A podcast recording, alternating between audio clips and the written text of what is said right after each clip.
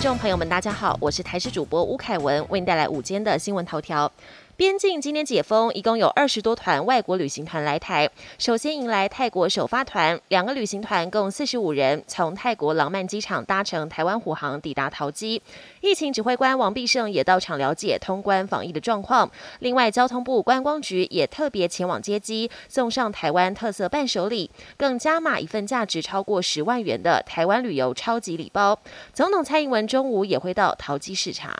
国门开放，不少民众也在安排出国的行程，但专家提醒，边境解封并不等于疫情结束了。尤其现在还有新的变异株威胁，加上国内疫情仍属于高原期，目前本土最快有机会在十月十五号出现转折。而工位专家洪子仁分析，在国门开放后，下一步要开始针对确诊者七加七隔离做放宽，其次是密切接触者统一改成零加七。但对于指挥中心是否退场，还有口罩禁令。则建议等到最后再谈。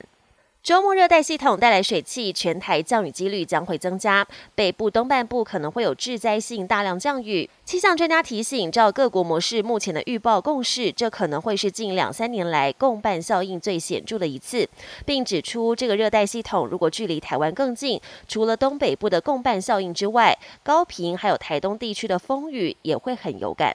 国际焦点：朝鲜半岛紧张情势不断升高。北韩官媒朝中社十三号宣布，十二号又成功试射两枚可携带战术核武的巡弋飞弹，飞行时间长达将近三个小时，精确的击中两千公里以外的目标。而北韩领导人金正恩也亲自到场监督。美国拜登政府十三号发布任内第一份国家安全战略文件，除了重申美方会依照《台湾关系法》、美中三公报以及对台六项保证维持一中政策，美方也承诺将继续支持台湾自我防卫，并强调维护台海和平至关重要，是美国的长期利益所在。文件中也提到，尽管俄罗斯对自由开放的国际体系构成立即威胁，但比起俄国，中国试图改变国际秩序是美国。最重大的地缘政治挑战。联合国大会十三号以压倒性票数通过决议，谴责俄罗斯非法吞并乌克兰部分领土。决议案获得一百四十三国赞成，五国反对，三十五国弃权。